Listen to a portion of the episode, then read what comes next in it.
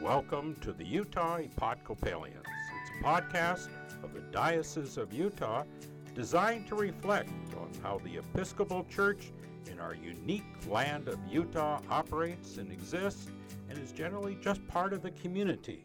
Today we have a very fascinating uh, subject with the very Reverend Tyler Doherty, the Dean of St. Mark's Cathedral, and I'm Craig Worth of the Diocese. Our topic today hunger, homelessness, but I think even more importantly, what role, what obligation does the church have in this area of hunger and homelessness? What is that fine line between compassionate care and even sometimes safety of our volunteers, safety of our people who go to the congregation? And um, Father Doherty, you're a dean of a cathedral in right the heart of the urban area of Salt Lake City. You see homelessness, you see hunger, you have a food bank, and I know it's getting worse, the hunger situation as we look at it. Um, how many people stop by your food bank uh, on a daily or monthly basis now? Um, so it's around 2,800 to 3,000 a month. Uh, I think last year we served uh, close to 30,000 um, individuals at the food bank, you know, with the generous support of the uh, Utah Food Bank and the um, Bishop Storehouse. But um, it's sadly a number that keeps on going up. We think of those cold days in winter when drive by and see lines of people, but it's more than that in the summer.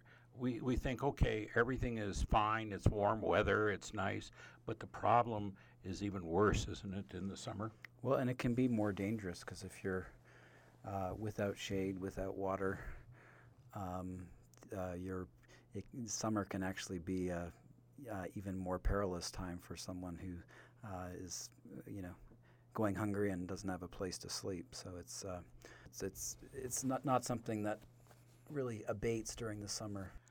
We notice an increasing number of people who aren't just in line for food or maybe just sitting around in the day, uh, but there are people who are sleeping. We know from figures and facts of Salt Lake City, there are approximately 2,900 people who will sleep outside tonight, have no place to go. This doesn't include people in shelters. About another 9,000 are in shelters of some sort, temporary housing rescue missions, etc. But there's 2,000, almost 2,800 who are on our sidewalks and on our lawns. And I know as you come to work in the morning, you see them. Uh, is that getting worse too? I, I don't believe I used to see that number of folks sleeping outside um, in our city. Well, I mean, I I was speaking with somebody uh, earlier today about and you've probably noticed it. I, I, think there's been a definite uptick, even just in the downtown area, of, of the number of people who are, um, you know, sleeping outside, uh, just on our corner, you know, right outside this building and the cathedral.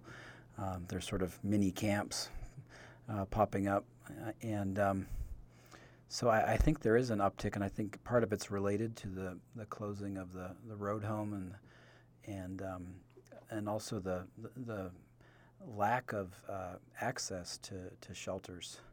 Um, the, you know, they've sort of farmed the shelters out to different parts of the city, and I think a lot of the downtown population just doesn't have the means to get there. Um, and um, when you combine that with uh, the perception by a lot of homeless folks that shelters aren't safe places to be in the first place, they'd rather take their chances on the street than, you know, get robbed or beaten up. And, uh, in a shelter. So it's uh, it's a difficult situation without question. Are you seeing more uh, families, people that have children, and sometimes in our shelters, uh, some of the shelters by policy can't take certain ages of kids. Uh, they can't take pets. A lot of uh, homeless folks, that's their only friend is their pet. They can't take those. Do you see that um, every type of demographic on our streets? Yeah, you know, so we're we're a part of the Family Promise program at the cathedral, which um, is a part of the. It's a sort of an interfaith community that um, houses homeless families um, for a week at a time at congregations around uh, Salt Lake. And um, if you talk to the families about you know how they ended up homeless, a lot of the time it is because you know one of the kids is over age, uh, and they don't want to you know have three people like the mom and two small kids in the shelter, and while the the older teenager is not allowed to be there, so they they actually opt to uh, be on the street so they they can stay together. But it's a terrible choice to have to make.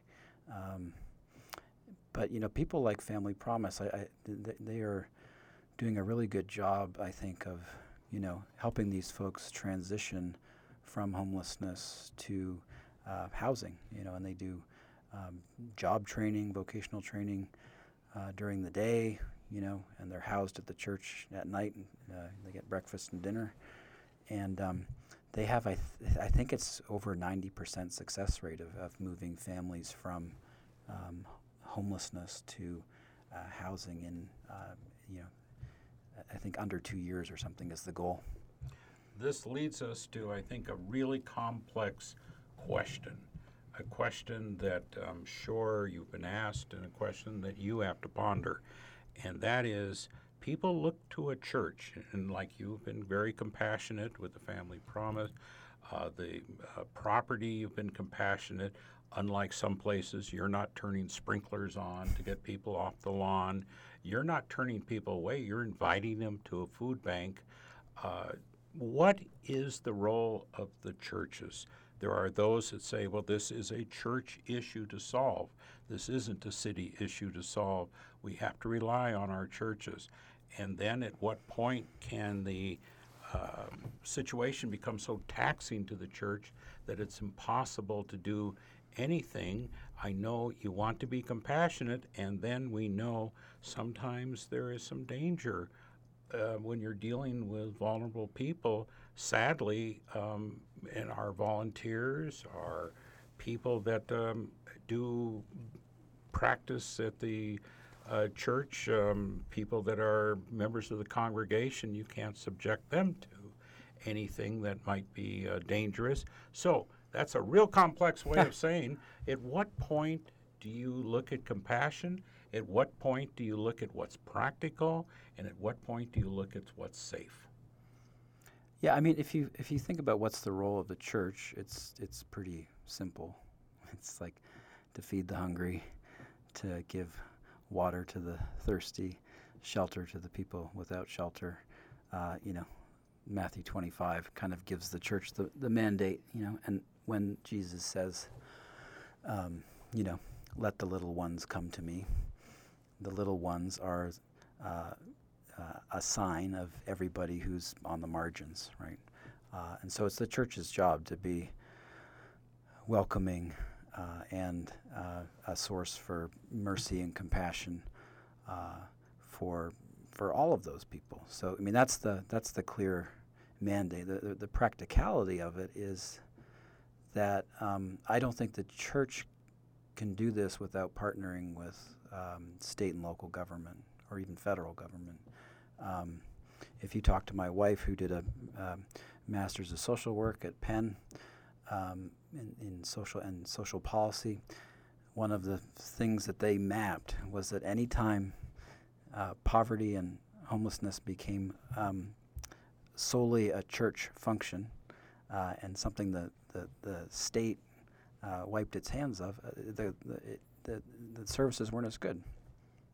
Uh, and so, um, but the, the, so the temptation, I think, is always to want to put this onto the churches.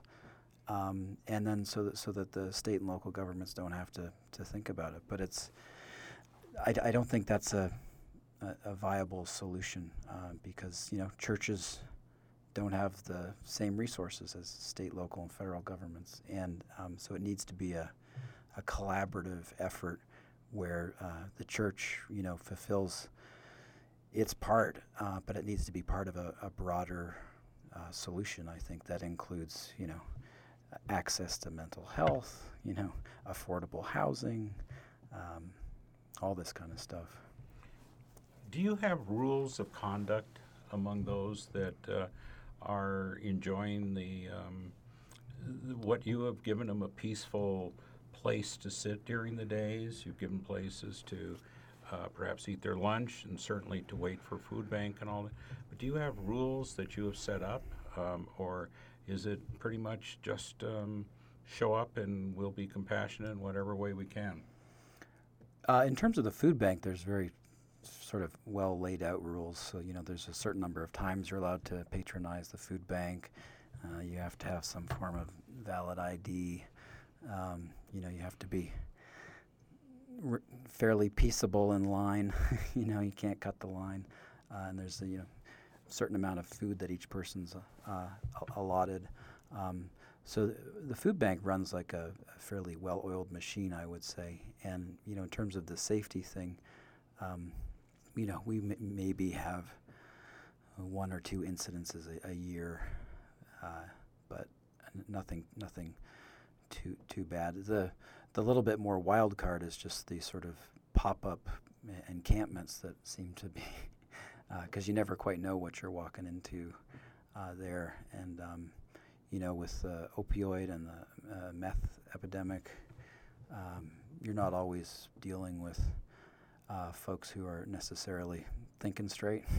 Mm-hmm. Uh, so um, that's you know that's kind of a little bit more risky thing. The, the food bank uh, is, you know, and Lydia Herrera is the food bank manager. She does a, just a fabulous job with, and she runs a really tight ship. And you know, I call her the general, and, and they they all they all respect her and, and, and know if they if they want to get fed, then here, here's what you here's what you have to do.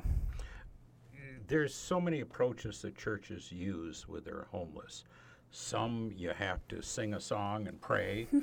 uh, and some you can just show up. Um, you're very, very um, non-judgmental, right? You don't have to show up and pray and or sing before you get food, do you?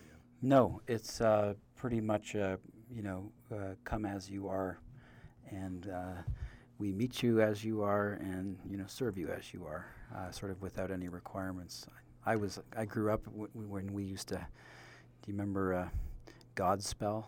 Oh, sure. So we used to perform Godspell at the, the, the Scott Mission, and the poor fellows used to have to sit through this horrible teen rendition of Godspell before they were allowed to, you know, get their pancake uh, breakfast. But uh, so we don't do that. Um, um, um, that's not, so there's re- there's really no requirements other than the sort of you're allowed to go twice a twice a month and you have to have some form of ID. And the ID is um, just for your internal sake? Are you reporting this to anyone? No, no. It's just it's more just so we know, you know, uh, who's coming and how many times they've been there because we we have a sort of limited amount of food and uh, we can't have people patronizing more than two times a month. When you think about this idea of reporting, there's a lot of thought that this is a way to collect information on uh, who is homeless, not just statistically, but uh, who folks are and that there's some effort that I know some law enforcement agencies across the country feel that it's a way to maybe find out drug trade or things like that. Um, you don't participate in anything like that. No, right? no, no, no. It's an interesting um, discussion about homelessness, about uh, hunger, and about the summer, and just what can we do. There's there's so many people that are uh, have their ideas and people that say it's up to the churches. It isn't up to the churches. And, and how do we do it? We'll get into a little bit more of this. You're listening to the Utah Episcopalians, a podcast of the Diocese of Utah. I'm Craig Worth of the Diocese. And my very special guest is the very Reverend uh, Tyler Doherty, the Dean of St. Mark's Cathedral. And it is an urban uh, place, uh, the oldest church still in operation in uh, Salt Lake City, right in the heart of downtown. And certainly, uh, uh Father Tyler understands and has seen homelessness on his front lawn, in the um, food bank, and and is um, certainly within his sermons and within uh, Mass as said at St. Mark's that we remember the homeless every Sunday and every time that Mass is uh, given. I happened to be in New York last week, and outside of the Cathedral of St. John the Divine in New York City, in an area of town that knows homelessness, Mm-hmm. they have um, a new statue of Jesus, and it's homeless Jesus. Yeah. It's Jesus laying on a bench. You can't see a face. There's a, a covering, like a blanket. Blanket, uh, yep. Yeah, over Jesus as barefoot and laying on a bench to remind us that that is Jesus on the bench, just. Right. as much as we see statues and all the grand and glory of uh, the Lord.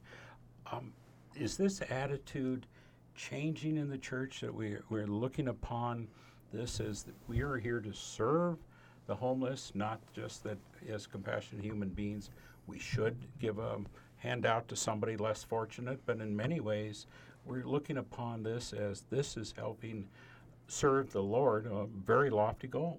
Which is you know seek and serve Christ in all persons, right? Is the baptismal covenant, and the, I think that's the we're we're obviously called to do. It's interesting when you mentioned that statue. I think that that's a Canadian artist, I think, and that statue was um, outside a building. I think at first downtown in Toronto, and it caused a huge outrage because people, you know, they, they walked by it and just thought that this was, you know, just some another homeless person sitting on a bench until they noticed the the holes in the feet and they realized that this was Christ, and they were, they were there was quite a controversy, uh, uh, and it was interesting to see like you know what's the controversy, you know why you know if if we're called to respect the dignity of every human being, and we're called to seek and serve Christ in all people, that, uh, well, that there's no exceptions to that, right? So it means the person uh, on the bench just as much as the person in the pew, right?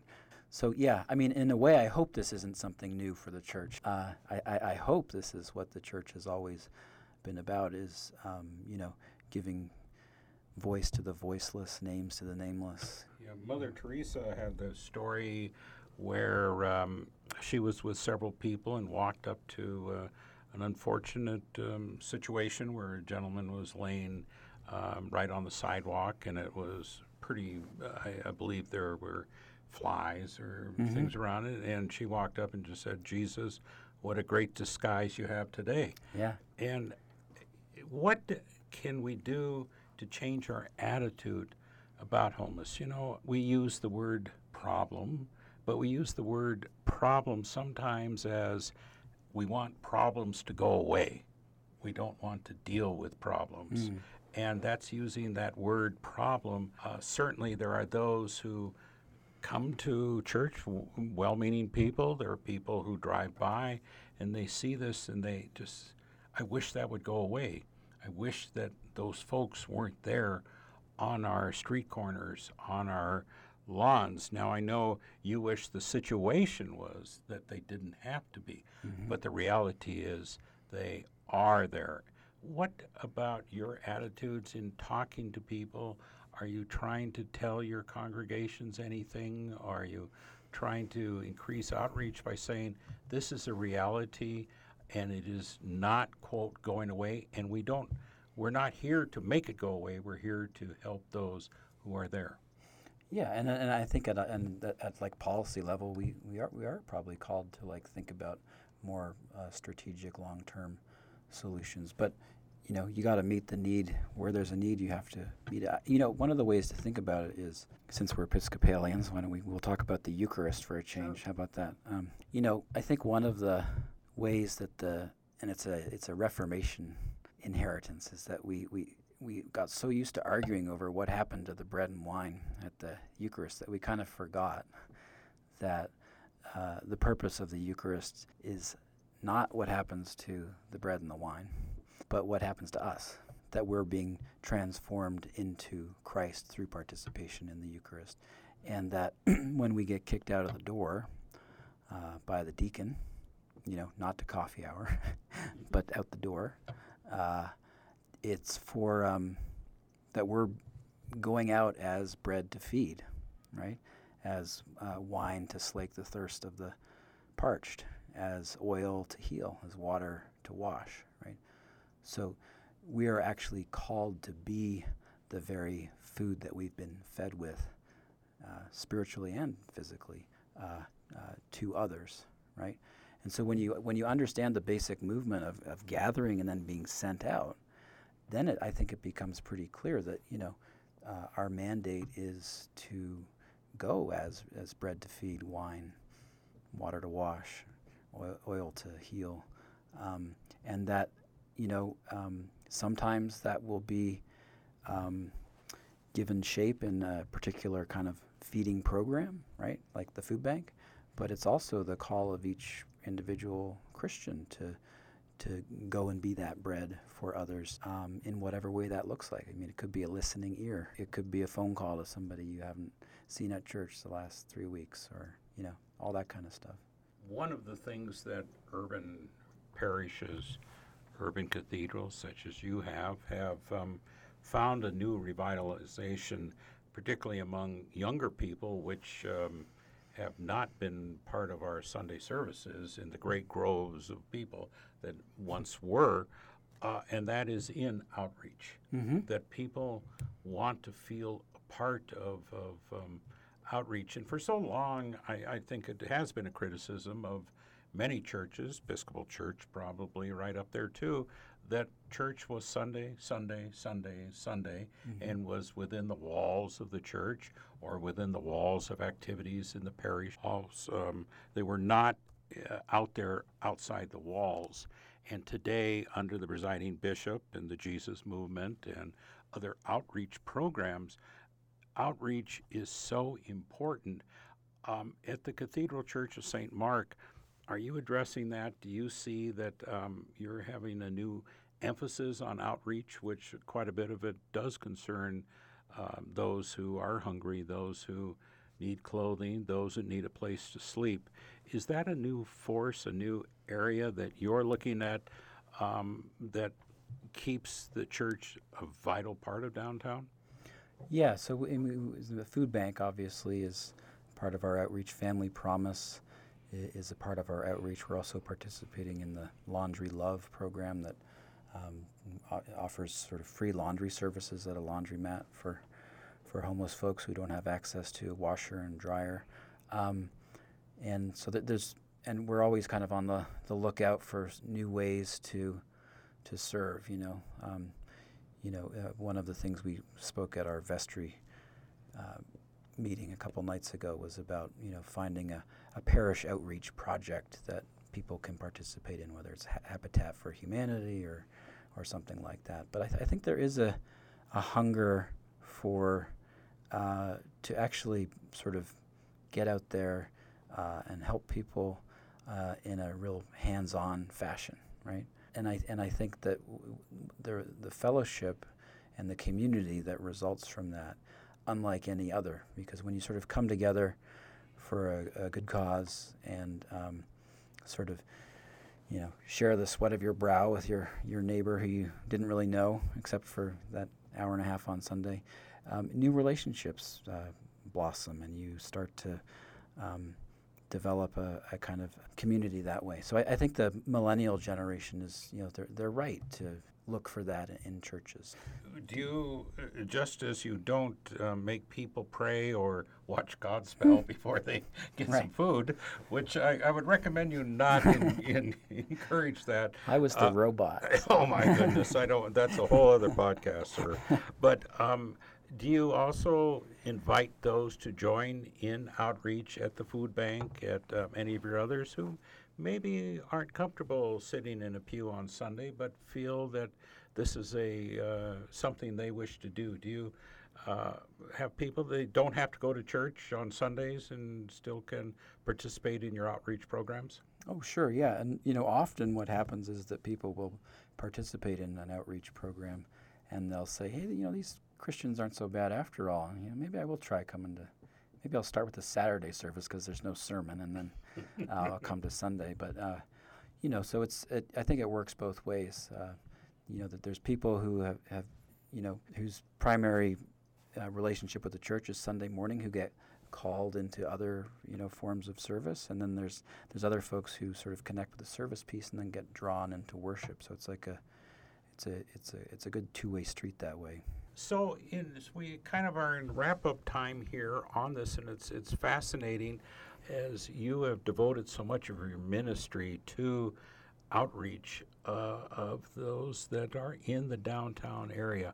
What can we do as a city, as a people, as um, and we've talked about what you can do as individuals to help, but what are we going to do to keep this from becoming just worse and worse as times are as they are? We're allegedly in good economic times. I fear what will happen when we hit uh, unemployment, when we hit conditions that are even worse, or as we get to cold weather. What can we do to make this compassionately become something we are not going to be so compelled to have to talk about? You know, when um, one of the soldiers comes into the garden to arrest Jesus and gets his ear lopped off, Jesus says, No more of this, you know, and he's talking about that sort of culture of violence. But I think there needs to be a no more of this in terms of the way that you know we can get sort of habituated to just seeing people sleeping outside. There needs, to, I think, the church's voice needs to be um, clear and unflinching that says that this is not acceptable. You know, this if, if we're going to call ourselves a Christian nation, that means that there shouldn't be people who have to go without. And I think you, you have to ask some like tough questions. You know, it's like you know when I feed the the, the, the Catholic cardinal, when I feed the when I feed the poor, they call me a saint. When I ask why they're poor, they call me a communist. Um, I think there's some structural inequality uh, that uh, needs to be addressed on a, on, a, on a fairly grand scale. And it's, I think, the, if, we're, if we're to be a people of justice and reconciliation, we have to look at uh, an economy that you know has expendable victims who are treated like so much human trash and left out at night with nowhere to lay their head, right? So we have to really look upon um, some political changes, social changes, economic changes. Yeah, legislative changes. I mean, part of the fact, part of the problem in Salt Lake City is that rents keep on going up, and uh, real estate is expensive, and and um, there's actually a real shortage of affordable housing or transitional housing. So even if we wanted to get people out of the shelters and into housing, there's not enough if you look at why people are on the streets, like a lot of the time it's it's un, undiagnosed and untreated mental illness, and so you have a, a health care issue there. You know, there's these are these are people who um, are homeless because they're sick. Treat the sick people. You know, give them access. You know, um, so there's a lot of. I mean, it's all intertwined. I think, and it's uh, there's healthcare, justice, housing. Um, all of that needs to be sort of come together, and and you know the, the the church c- needs to be a, a, strong voice that you know this that this is unacceptable, you know, and that um, uh, that we want to be a part of the uh, the solution, right? Where if we're going to honor the and celebrate the dignity of every human being as created in God's image and likeness, then um, that means we need to be speaking up on their behalf. Well, on that note, and that is great wisdom um, we can, I think, take a look inside our own hearts and look at what we're doing and look at what we're mandated by our humanity, by those of a religious background, by what goes back 2,000 years to the advice, to the commandments that uh, are found in Matthew. A fascinating subject, and I'm sure we'll revisit it. Our guest has been the very Reverend Tyler Doherty, the Dean of St. Mark's Cathedral located in downtown Salt Lake City, as we've been discussing homelessness, hunger, and just really what the church should be doing. I'm Craig Worth of the Diocese of Utah.